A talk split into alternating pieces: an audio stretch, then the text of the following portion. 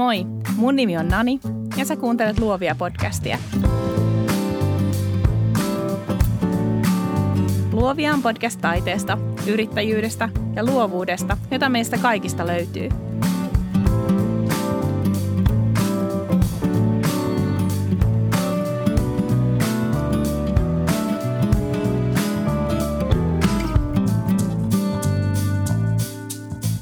Innostava Noora Keskievari on ex-kauppakorkeakoulun dropout, jonka elämää ohjaa intohimot. Yrityksensä One My Dogsin leivissä Noora tekee kaikkensa parantaakseen koirien elämänlaatua ympäri maailmaa ja tarjotakseen ihmisille elämänsä parhaan asiakaskokemuksen. Vahvasti kansainvälinen One My Dogs myy kuin häkä, sillä kaverit kertovat kavereille ja loppu on historiaa. Kehittäjänä ja uudistajana Noora kuuntelee omia arvojaan ja työskentelee sen eteen, että sinä ymmärtäisit koiraasi paremmin. Nyt jaksoon. Noora Keskievari, tervetuloa Luovia podcastiin. Moikka, kiitos tosi paljon kutsusta. Hei, mikä on sun mieleen painuvin tarina liittyen koiriin? Enemmän mä haluaisin nostaa enemmän kuin yhtä, yhtä asiaa, niin nostaa muihin yhden tärkeimmistä koirista, eli Bonon, jonka jonka kanssa mä kisasin tosi aktiivisesti. Hän oli erittäin haasteellinen monen, monin tavoin ja, ja tota, se, että mä sain siitä rakennettua erinomaisen kisakoiran ja agility ja tokokoiran, niin se on eh, er, ehdottomasti mielinpainuvien koiramuisto kokonaisuudessaan. Oliko Bono joskus 2005-2006 niin, niillä main? No Bonon kanssa mä oon aloittanut Agilitin 2004 ja sitten 2005 me oltiin Suomen mestaruus pronssilla ja sitten viimeiset kisat on ollut tuossa 2012-13, että silloin me ollaan oltu EO, EO voi, tota, kans mitalijoukkueessa, että aika pitkä ja hyvä ura hänellä oli takana. Mä nimittäin muistan, mä itse silloin kisasin äh, just joskus noina vuosina oman koiran kanssa Agissa ja sitten mä muistan, että mä seurasin teitä. Ja Eikä? Oli, joo, ja wow. se oli, ja sit mä muistan sut niistä ajoista asti jo. Ja jotenkin se on ollut tosi, tosi hieno nähdä, mitä sä oot tehnyt koirien kanssa. Okei, okay, no hauska kuulla. mitkä on ollut niitä sellaisia sattumia ja mutkia, miten sä oot päätynyt koira-alan yrittäjäksi? Mikä on sun tarina? No joo, no yleisesti mä muutenkin esittelen itseni, että moi mä oon Noora ja musta ei koskaan pitänyt tulla yrittäjää. Mutta tota, ää, mun tarina on siis sellainen, että tällä hetkellä mä, mä on, tota, meillä kotona asuu siis kaksi lasta ja ihana, ihana aviomies ja pari minihevosta ja nykyään vaan kaksi koiraa, että mulla oli yli kymmenen vuotta viisi koiraa. Mutta ihan jos mennään niin lapsuuteen, niin, niin tota, mulla on ollut aina, aina tosi lähellä eläimet ja mulla on ollut hevonen ja hevonen tosi pienenä jo ja otin tosi isosti itse vastuuta siitä ja ja sitten oli mäyräkoira ja, ja sitten ollut Bernin paimenkoira ja sitten Bernin paimenkoiran kanssa itse asiassa innostuin näistä koiriutuista. Ne aikuiset ihmiset siellä Lounais-Suomen Berneissä kuule otti tällaisen pikkutytön mukaan niiden juttuihin ja, ja luotti muuhun ja antoi mulle vastuuta ja kannusti ja, ja tota, se on niin kuin se tie, millä mä oon äh, saanut iloisen suhtautumisen koiran kouluttamiseen ja sillä tiellä niin kuin ikään kuin ollaan. Mutta sitten mun ihan lukion loppuun asti melkein haave, ammattihaave oli, että musta tulee eläinlääkäri, että mä tein oikeastaan kaikki, kaikki mun opiskelut ja kaikki mä niin aina suunnittelin niin, että mä oon joskus eläinlääkäri ja mulla on oma tila ja mä voin myös asua ihan missä vaan, että aina eläinlääkäri on töitä.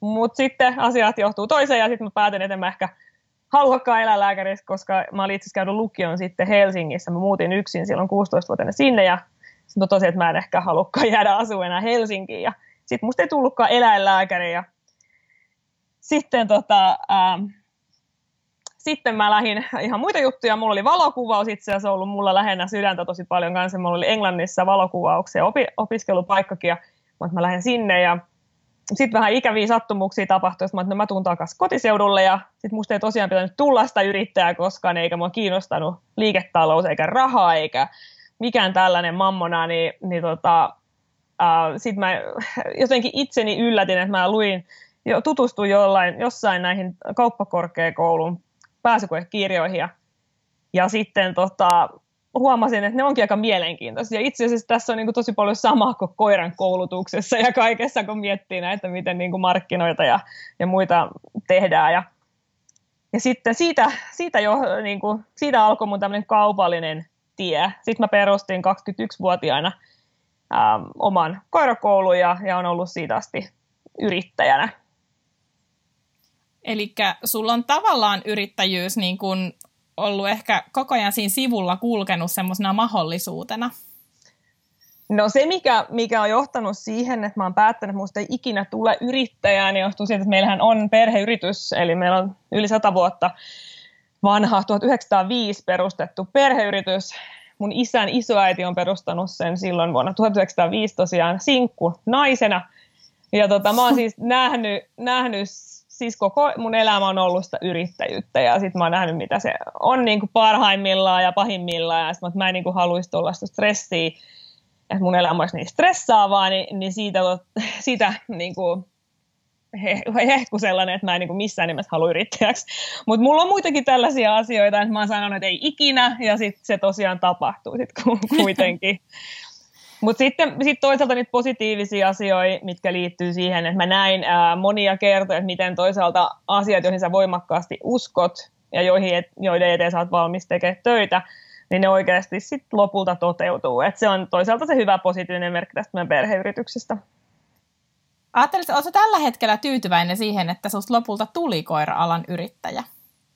Joo, on todellakin. Ja ja ei mulle se siis koira-ala niin kuin ole mikään niin kuin sellainen, että sen tarvitsisi olla koira-ala, että mä nyt sen takia olisin erityisen tyytyväinen. Totta kai se on ollut mun ammatti, mä oon koiria kouluttanut ja valmentanut ihmisiä yli kymmenen vuotta täysin niin kuin ammatti, ammatikseni ja itse samalla treenannut ja kisannut.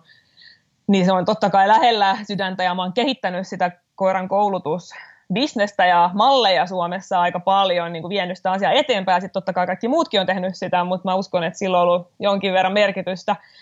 Mutta se, että, että mä oon yrittäjä, niin mä pystyn siinä hyvin, mä koen sen niin, että se on hyvä työkalu itsensä toteuttamiselle ja myöskin, myöskin niin kuin haaveiden ja, ja tavoitteiden toteuttamiselle ihan niin kuin yleismaailmallisesti. Et One My Dogskin on tosissaan äh, perustettu ja, ja sen vahva tota, tavoite on parantaa koirien elämänlaatu joka paikassa sillä, sillä tavoin, että niiden omistajat ymmärtäisivät paremmin, ähm, miten koirien kanssa kommunikoidaan.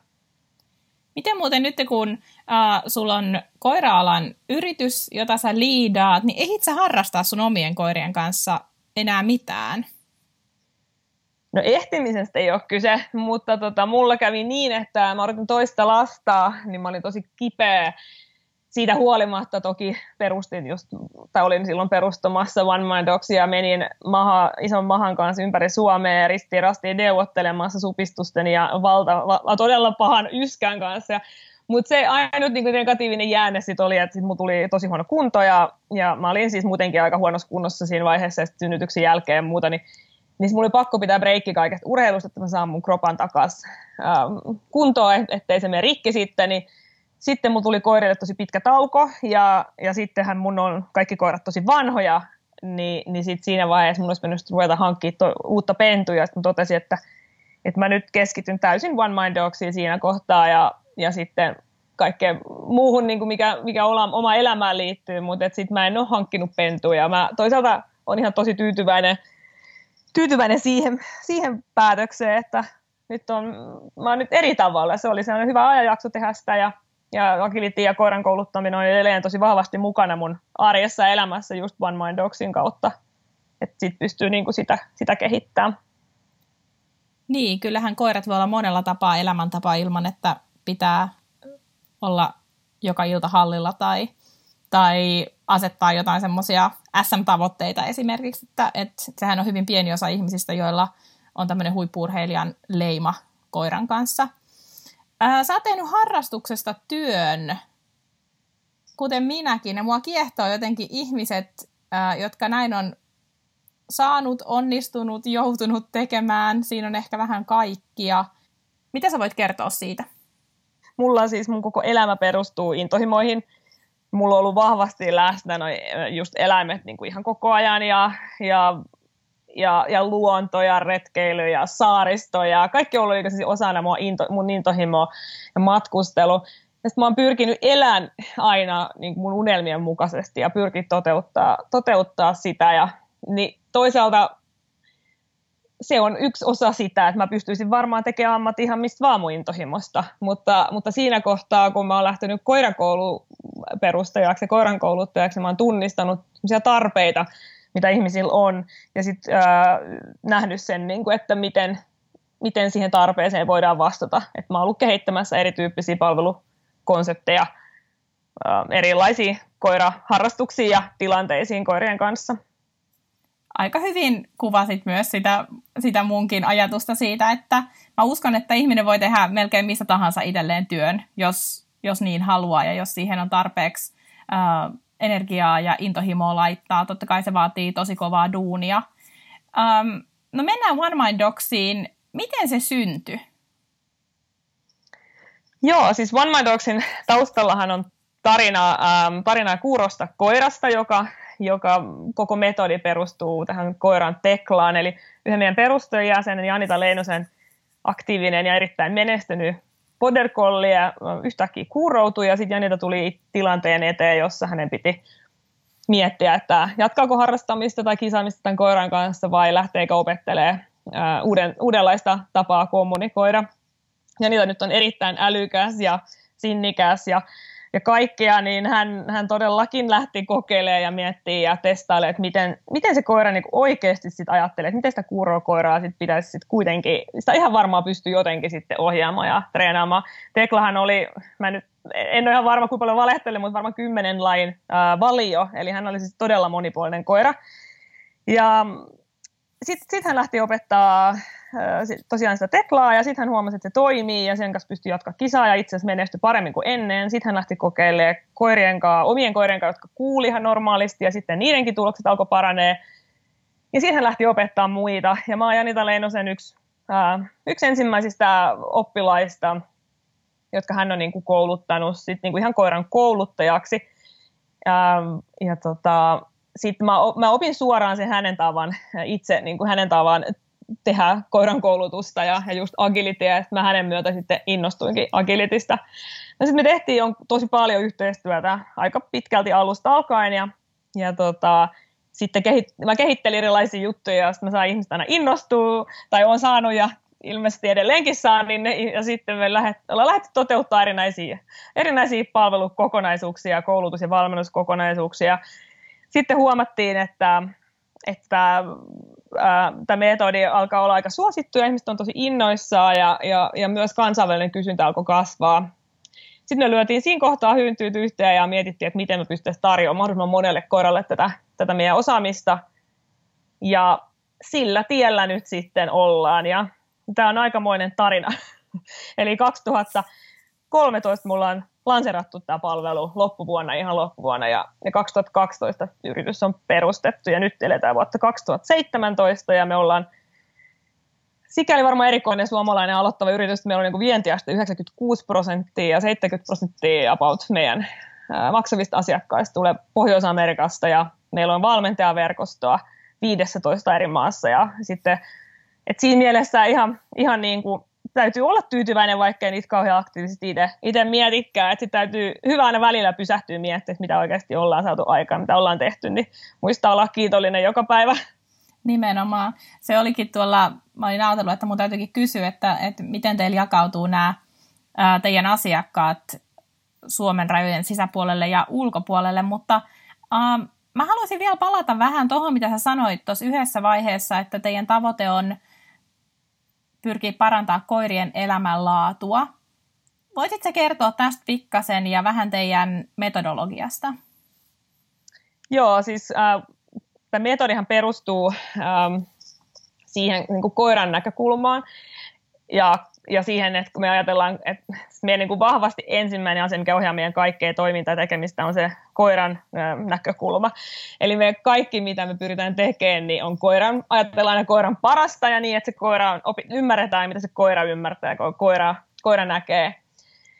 Ja liittyen nyt agilitiin, mistä me ollaan aloitettu tämä meidän business, niin, niin siihen liittyy paljon liittyen siihen ohjaamiseen ja, ja muun muassa sijaintiin ja, ja liikkeen suuntaan ja, ja muita, muita tällaisia elementtejä. Mutta mä en halua mennä tässä nyt niin detaljitasolle, että ihan lähtökohtaisesti kyse on siitä, että ymmärretään se koiran, koiran näkökulma, mutta sitten myöskin tosi vahvana tässä kaikessa meidän tekemisessä on se, että me halutaan me halutaan, että se koiran koulutus on tosi hauskaa, me halutaan muodostaa tosi hyvä luottamussuhde ja hyvä, ylipäätään hyvä suhde siihen koiraan.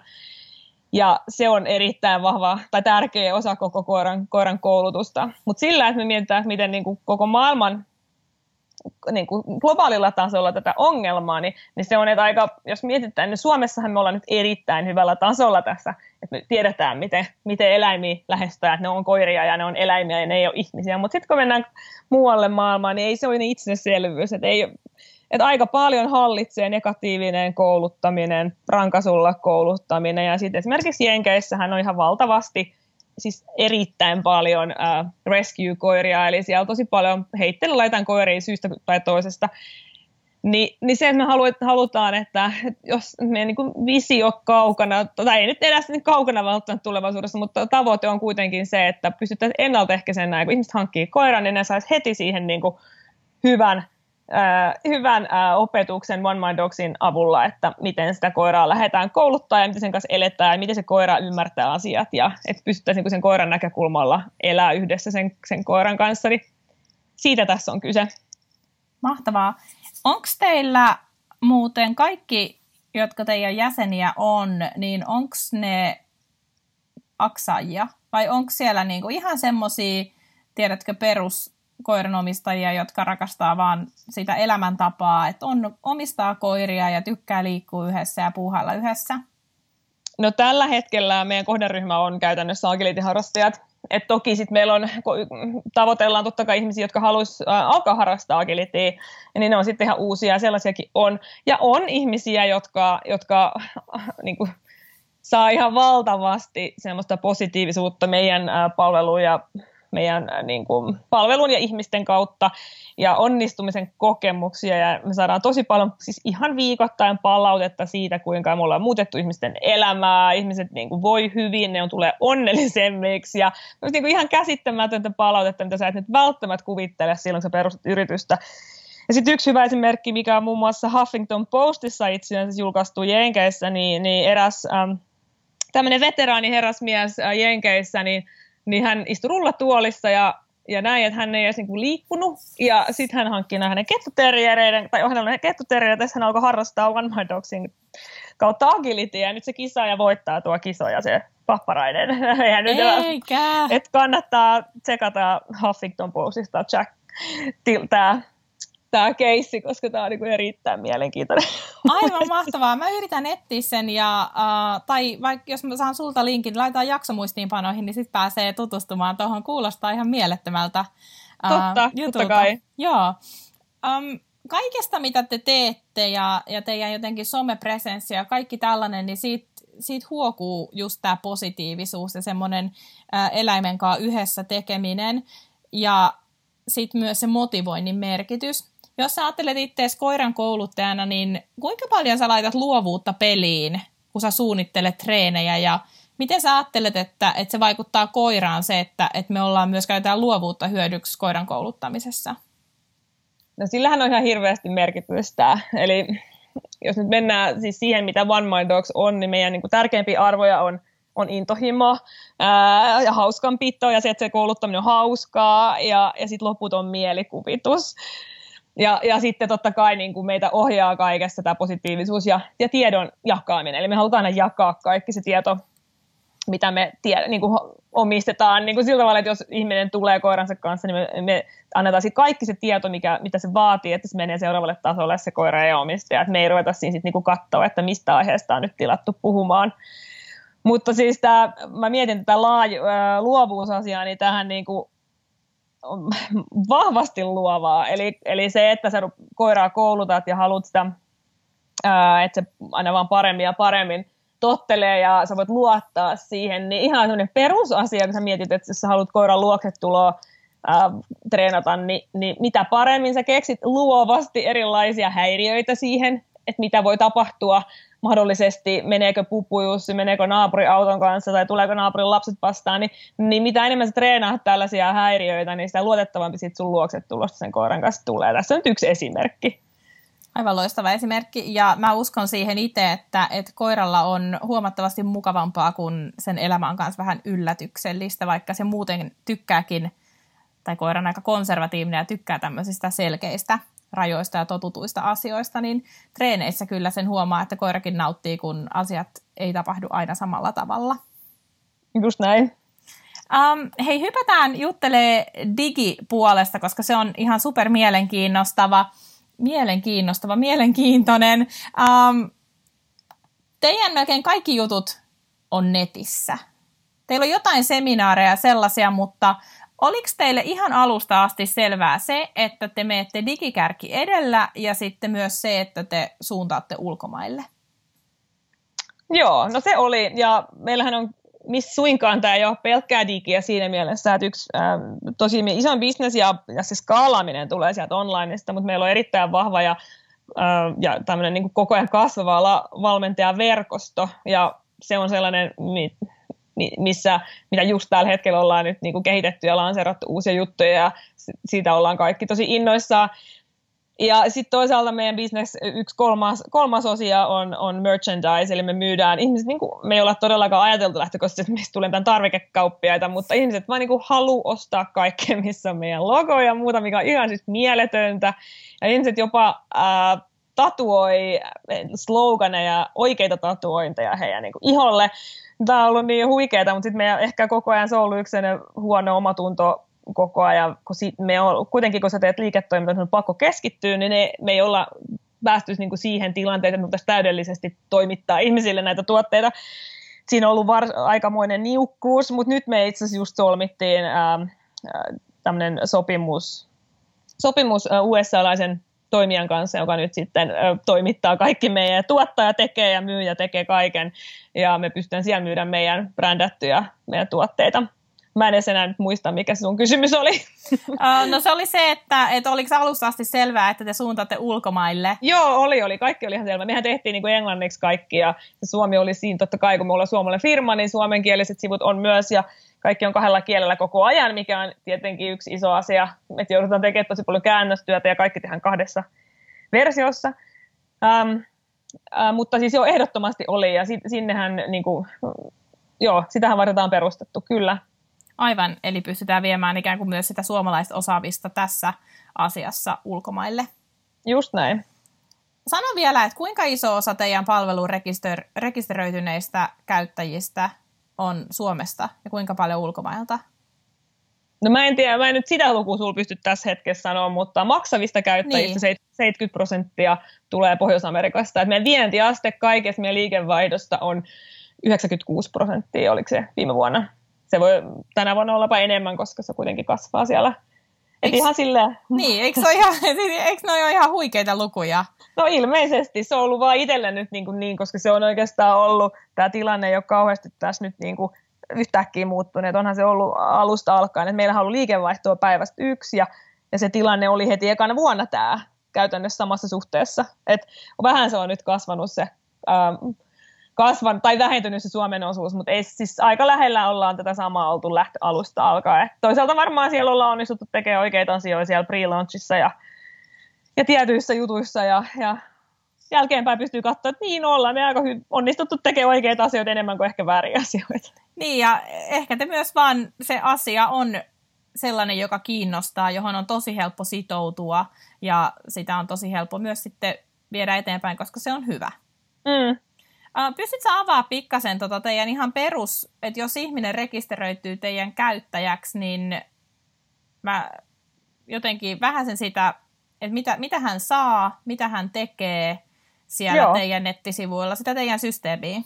Joo, no sehän on kehittynyt tosi paljon tässä vuosien aikana. Mehän lähdettiin siitä, että meillä oli tosiaan meillä on niin kuukausimaksu, eli tämän, puhutaan subscription-based ää, liiketoimintamalli, vähän niin kuin Spotify, ja sitten meillä monet, suurin osa ihmisistä ostaa sen vuoden paketin. Ja sitten siihen sisältyy ää, kaikki ne videoita, kaikki materiaalit, mitä meillä sieltä saitilta löytyy. Me lähdettiin siitä tilanteesta, että meillä oli yksi video ja yksi blokkaus ja yksi artikkeli.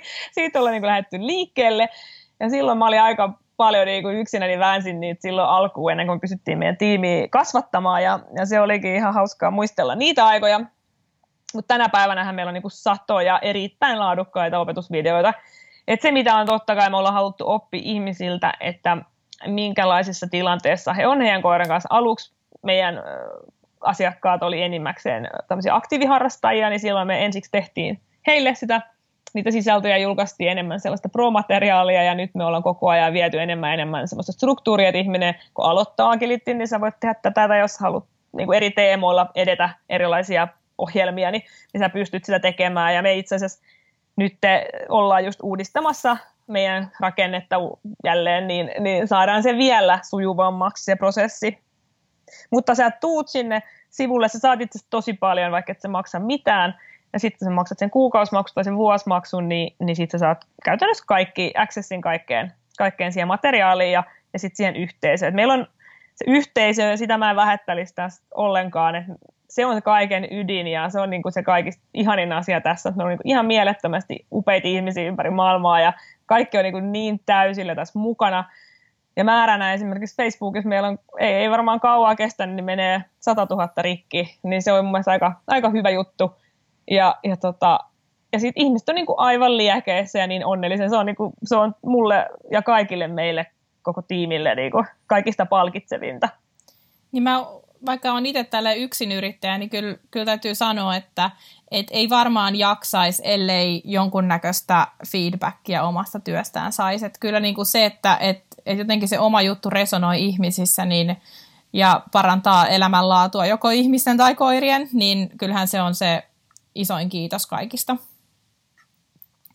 Um, Noora, kerro mulle vähän, että millainen se koneisto teillä on siellä takana? Sitten teillä on ihan järjetön määrä matskua siellä sivulla. Ja mä oon tässä nyt tutkaillut sitä, siis vaikka mä en, äh, mä en ole teidän maksava jäsen, mutta siis jo, jo ihan vaan se ilmaisten matskujen määrä on tosi suuri. Miten te tuotatte sitä ja kuinka paljon jengiä tuommoiseen tarvitaan? Joo, no tosiaan lähettiin siitä, että muutenkin meillä on ollut tosi selkeä rooli kuin perustajäsenenen kanssa, että mä oon ollut ainut, joka on tässä ollut täys, täys, äh, täysin tehnyt tätä ja keskittynyt siihen bisnespuoleen ja lähtenyt vetää sitä ja muut on keskittynyt sisällötuotantoon, mikä on totta kai heidän niin kuin just erikoisosaamisensa ja se on ollut ihan loistavaa, että se on toiminut tosi hyvin. Sitten mä aloitin pikkuhiljaa pikkuhiljaa laajentaa tiimiä, eli meillä on sen siellä niin kuin nettipuolen päivittäjää ja, ja päivitystä tarvitaan jatkuvasti ja, ja sit sisällön tuotanto on tosissaan, niin kuin mainitsit, niin valtavaa ja on markkinointi, on analytiikka, on mittaamista, on teknistä kehitystä, on viestintäsuunnitelmaa, on äh, niin kuin erilaisia tilaisuuksia, mihin tarvitsee mennä puhumaan, ja on niin kuin ihan valtavasti toimenpiteitä. Sitten on tämä merchandise, mistä puhuttiin, sitten on kaikki lakiasiat, talousasiat. Äh, kaiken maailman, siis nämä on niin kuin aika isojen yritysten juttuja, mitä tässä on, mihin on joutunut niin kuin hyppäämään aivan, aivan tyhjästä. Ja, ja tota, meitä on nytten founderitiimiä meitä on, niin meitä on kuusi, ja sitten meillä on niin kuin, palkkalistoilla. Se vähän vaihtelee, mutta sanotaan nyt keskiarvo voisi olla 5 tai 6, ja, ja sitten on freelancereita eri tahoilta niin 10-15. Meillä on niin kuin aika paljon porukkaa tässä tekemässä tätä, että se on ihan, ihan, ihan mahtavaa. Totta kai voisi olla koko ajan enemmän enemmän, koska sitä hommaa riittää.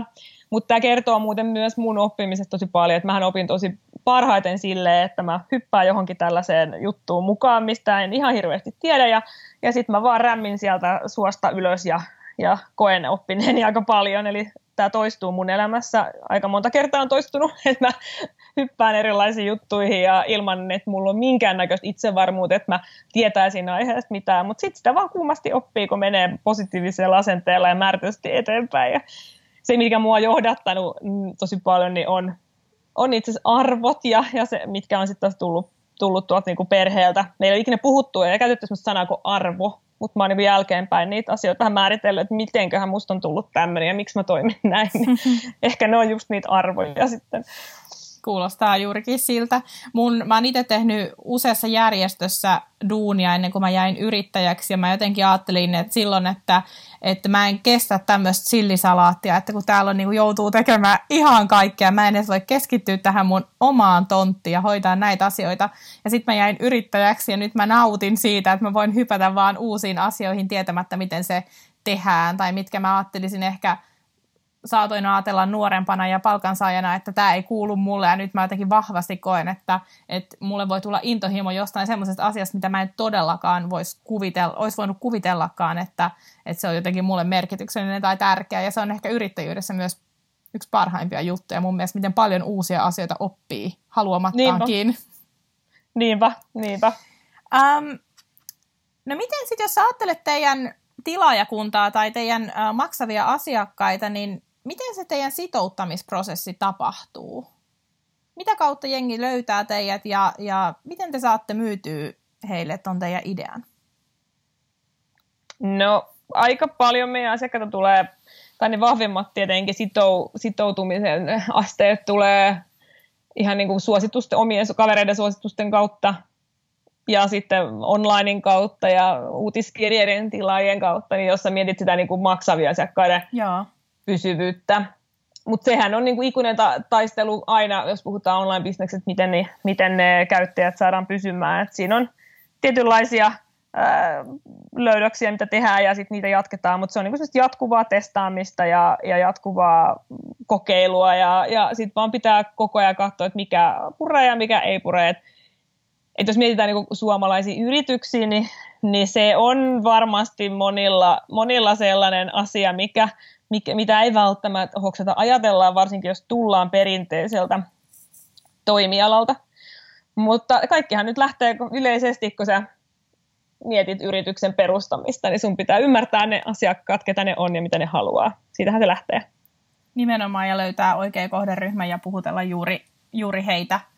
Niin yksi tärkeimmin, siis markkinointi ja brändirakennus on totta kai ne nyt on tärkeitä, mutta kaikista tärkeintä, noitakin tärkeämpää on keskittyä siihen asiakaskokemukseen. Ja sitten taas se, että se ymmärretään, että se asiakaskokemus on joka ikinen kohtaaminen sen firman tai palvelun tai tuotteen tai nimen tai brändin kanssa, niin se, että millainen se kohtaaminen on ja miten siihen reagoidaan, ollaanko siihen positiivisia, ollaanko negatiivista, ei reagoida ollenkaan, niin nämä kaikki vaikuttaa ihan hirveästi, hirveästi siihen ja me ollaan pyritty aina reagoimaan heti kaikkiin kysy- kyselyihin, mitä tulee, kaikki kommentteihin ja, ja heti vastaamaan, jos tulee. Ja mä en koe negatiiviseksi palautteeksi, jos halutaan keskustella aiheesta, niin se, että ollaan niin kuin mietitty nämä asiat kunnolla ja toimitaan sen mukaisesti, niin sit se rakentaa sit sitä brändiä ja se rakentaa sitä markkinointia, se, että millainen se asiakaskokemus on.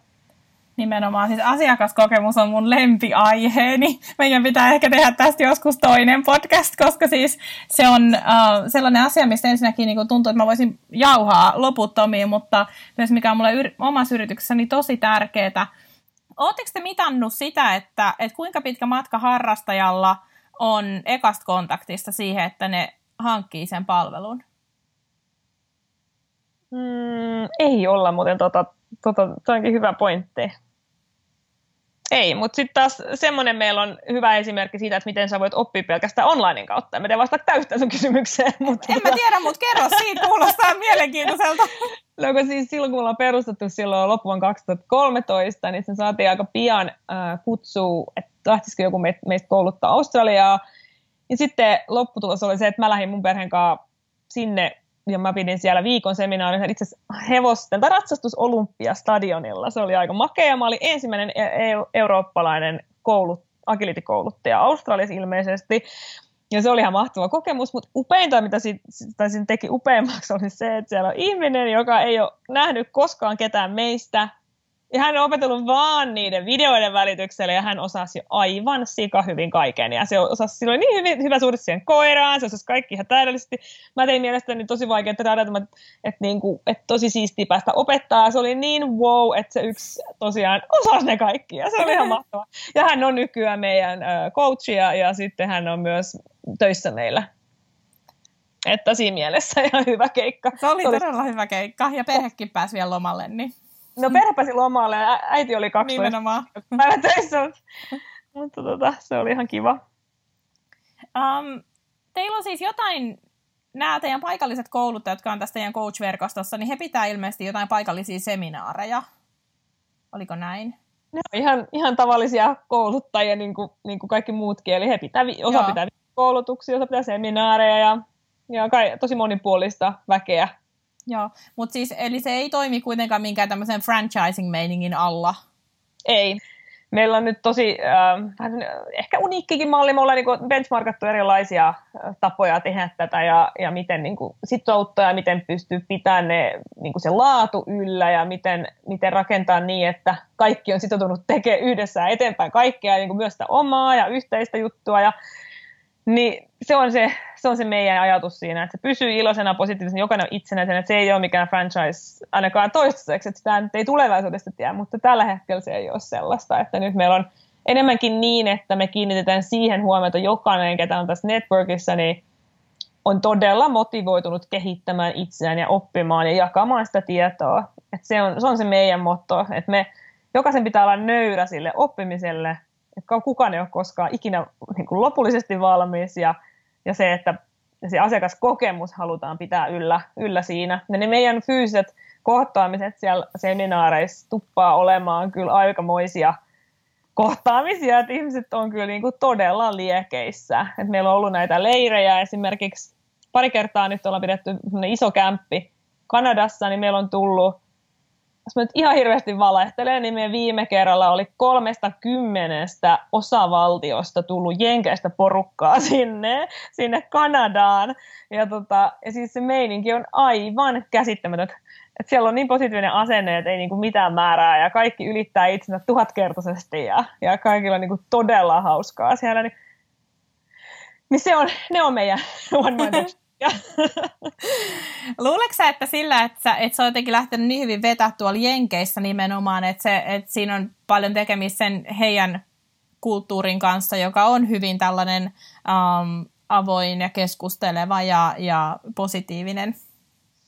No en mä oikein tiedä siis siinä mielessä, että nämä mun mielestä koiraharrastajat on keskenään kovin samankaltaisia kaikki. Että nehän nyt ei ole luonteeltaan kauhean sellaisia, niin kuin me ajatellaan, että millainen on perusjenkki. Että kyllähän nämä koiraharrastajat on aika suomalaisia mun mielestä. Okay. Mut ehkä, ja, mut, ja sitten paitsi Jenkeissähän on ollut tosi tosi vahvana erilai, ihan toisenlaiset tavat kouluttaa koiraa. Että kyllä me ollaan niinku menty sinne ihan game changerina. Me ollaan muutettu sitä jo ja nyt me saada jatkuvasti sitä palautetta, että vitsi on niin mahtava, että oikeasti onnistuu, että te olette pystynyt muuttaa tätä heidän niinku koiran koulutusmaailmaa. Niin se on ehkä yksi hyvä, hyvä asia, että he siis, koska mä ajattelen niin, ja mä, että kai, on tosi paljon erilaisia tapoja kouluttaa koiraa, mutta se, että, että jos ihminen kokee sen hyväksi tai huonoksi, niin se on niin jokaisen ihmisen asia. Ja sitten, sitten se, että ihmiset kokee, että he on, saa, niin on löytänyt ihan uudestaan oman elämänsä ja koko koiraharrastamisen sen avulla, että ne on lähtenyt tekemään one mind että se on niin positiivisempaa heillekin, niin, niin, niin mikä sen parempaa. Että että sehän on jokaisen ihmisen tavoite elämässä, olla onnellinen. Kyllä. Um, hei, mun on ihan pakko kysyä, että onko sulla jotain semmoista vinkkiä heittää, tiedätkö, että jos on nyt vaikka tälle yrittäjä tai, tai on ainakin tosi pieni, pieni yritys ja haluaisi jotain niin digitaalista tuotetta lähteä rakentelemaan, niin pystytkö siihen vinkkaamaan mitään?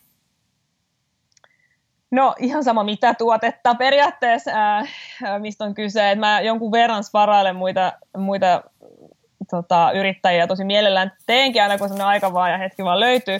Mutta tärkeintä nyt on aina niin tunnistaa se asiakas ja se markkina. Eli se ei ole juuri ikinä se, mikä sulla on sun businessplanissa, se sun toiveasiakas. Eli sun pitää oikeasti kaivaa ja tutkia oikeasti tutkia ja tutkia, että kuka on se tyyppi, joka haluaa sitä mun tuotetta. Tästä on lukuisia esimerkkejä, että kuinka se ei sitten olekaan loppujen lopuksi ollut se henkilö, jota me aluksi on luultu jossain yrityksessä.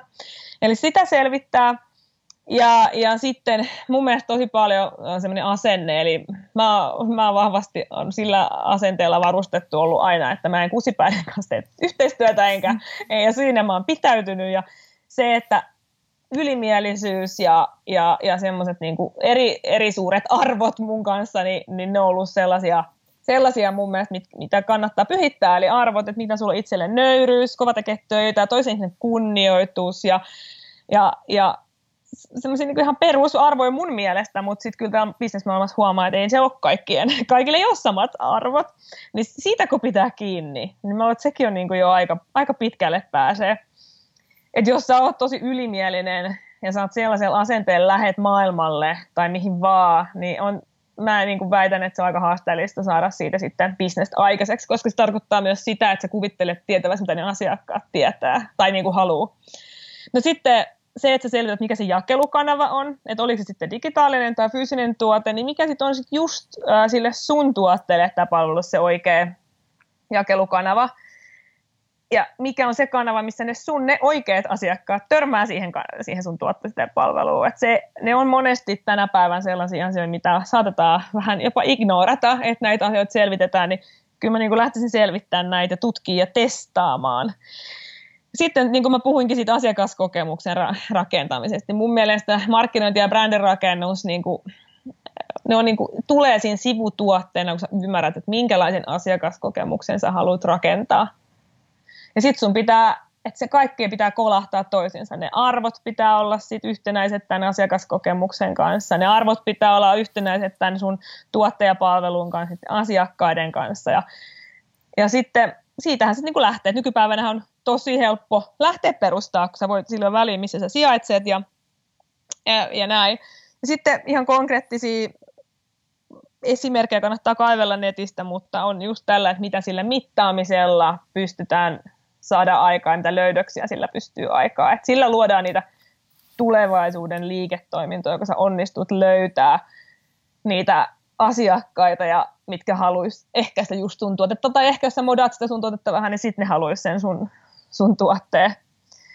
Mutta luovaa tämä ainakin on, että jos tämä luovuus oli tässä sulla teemana näissä podcasteissa, niin se ehdottomasti tämäkin on juuri sitä luovaa toimintaa ja se vaatii sellaista niin kuin tietynlaista asennetta. Sun täytyy sietää keskeneräisyyttä, sun täytyy sietää epävarmuutta ja epämääräisyyttä ja sun täytyy sietää kaikkea sellaista, mitä tyypillinen ihminen ei välttämättä tiedä. Et sit jos ei ne siedä, niin sitten ne stressaantuu, tulee burnout ja näin, niin, niin se on sellainen ää, mun vinkki todella lyhyesti sanottuna.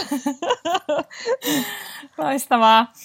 Hei, mä haluan ehdottomasti jutella vielä tähän äh, loppuun vähän aikaa tuosta somesta, koska teillä on siellä hyvin semmoinen järjestelmällinen, järjestelmällinen brändirakennus ja jotenkin siellä näkee hyvin sitä, miten just positiivisen kautta te menette ja miten te haluatte motivoida muitakin kuvaan niitä, jotka antaa teille rahaa. Ja se on ehkä semmoista ähm, vaikuttajan asennetta, mitä mä itse koen, annatte enemmän kuin otatte. Onko teillä jonkunnäköinen, tai totta kai teillä on, millainen somestrategia teillä on? No toi nyt on aika laaja kysymys, mutta tota, meillä, no sitä ei edes voi yhdellä sanalla lauseella missään nimessä sanoa, eikä yhdellä podcastilla, että kyllä meillä on aika hyvin targetoitua, ja some käsittää myös niin uutiskirjeet, ja, ja meillä nyt suurin kanava sosiaalisessa mediassa on totta kai Facebook. Tunnetasolla, tunnetasolla, onko teillä jotain semmoisia kärkiä, millä te somessa meette? No noin meidän arvothan nyt johtaa ihan kaikkea meidän tekemistä. Että kyllä me sitä säännöllisesti workshopataan ja pidetään huolta, että – meidän arvomaailma ja meidän, niin kuin, mihin me uskotaan ja mitä me halutaan välittää, just tämä koiran näkökulma, positiivisuus ja niin edelleen, niin ne, niiden pitää välittyä niistä aina. No sitten vähän tarkempi kysymys. Jos mietitään eri alustoja, teillä on Facebook on suurin, äh, sitten olette Instagramissa, Twitterissä myös, äh, mutta miten, ja sitten uutiskirje, mutta millaisia eroja, onko se tämmöistä yleistä, mitä sä voit kertoa, että, että millaisia eroja teillä on tämmöisen, jos ajattelee, että alustaa pitää kunnioittaa ja materiaali pitää tuottaa alustan mukaan, niin äh, miten te olette läsnä eri tavalla eri alustoilla? Me keskitytään siihen Facebookiin ja niiden sisältöjen suunnitteluun ja, ja siellä just koko ajan voisi todellakin varmasti tehdä paljon paremminkin sitä suunnittelua, mutta, mutta tota, pyritään siihen, että saadaan niinku sitä aktivoivaa, mutta myöskin me tuota, tuodaan sinne ihan asiapitosta, mutta myöskin ihan hauskoja juttuja ja halutaan ö, kannustaa ihmisiä ja, ja tuoda sitä positiivista ilmapiiriä. Instagram on meillä niin kuin erittäin niukas sillä vaan jaetaan just jotain artikkeleja ja se ei ole meidän, me ei tuoteta sinne suoraan omaa sisältöä. Inst, äh, sanoinko mä Instagram? Mä tarkoitin Twitteriä. Joo, sitten Instagramiin se, sekin on enemmän sellainen niin kuin positiivinen, ää, pehmeämpi se sisältö, mitä me sinne, että siellä ei mitään asiapitoista niin hirveästi ole. Kyllä me välillä nostetaan jotain sisältöjä ja, ja näin, mutta Ja sitten taas uutiskirjeet meillä on, targetoidaan erilaisten kohderyhmien mukaan, että yritetään niin kuin luoda sitä asiakaskokemusta taas niin kuin yksilöllisempään suuntaan. Niin kuin, niin kuin, jos, jos sulla on uutiskirjeet, niin sun pitäisi tehdäkin. Et, et ihan perus, että en mä ehkä pysty sun sen tarkemmin, sun täytyy haastatella meidän markkinointi, jo, tota, markkinointitiimiä tästä, että tota, jos sä haluat ihan tarkkaa löydöksiä, mutta ei niistä nyt mitään sen kummallisempaa ole. Et mä luulen, että monet muut on pystynyt sen paljon seksikkäämmin viemään ja sen löytää YouTubesta, että miten ne on löydöksi, mutta kun se on niin uniikkeja, että ei siinä niinku kerta kaikkiaan siinä ei niinku ole kauheasti mitään semmoista, mitä voisi niinku muille yrityksille. Totta kai inspiraatio voit saada aikaa, mutta mä luottaisin niinku siihen, että ei kannustaisin ihmisiä luottamaan siihen omaan juttuunsa, että tekee, että ei kaikkeen tarvitse tehdä samalla tavalla asioita. Um, hei, lopuksi vielä viimeinen kysymys. Kerro mulle, mistä kuulijat voi löytää sut? Ää, no ihan mun priva Facebooki ja, ja sitten Instagramissa ja välillä mä jotain twiittailenkin, mutta Instagramista mä tykkään, kun tykkään näistä kuvista jonkin verran. ja sitten totta kai LinkedInistä sitten näissä ammatillisissa puitteissa. Laitetaan linkit kaikkiin noihin. Kiitos Noora, kun olit mukana. Oli oikein hauska jutella sun kanssa etenkin asiakaskokemuksesta. Kiitos tosi paljon.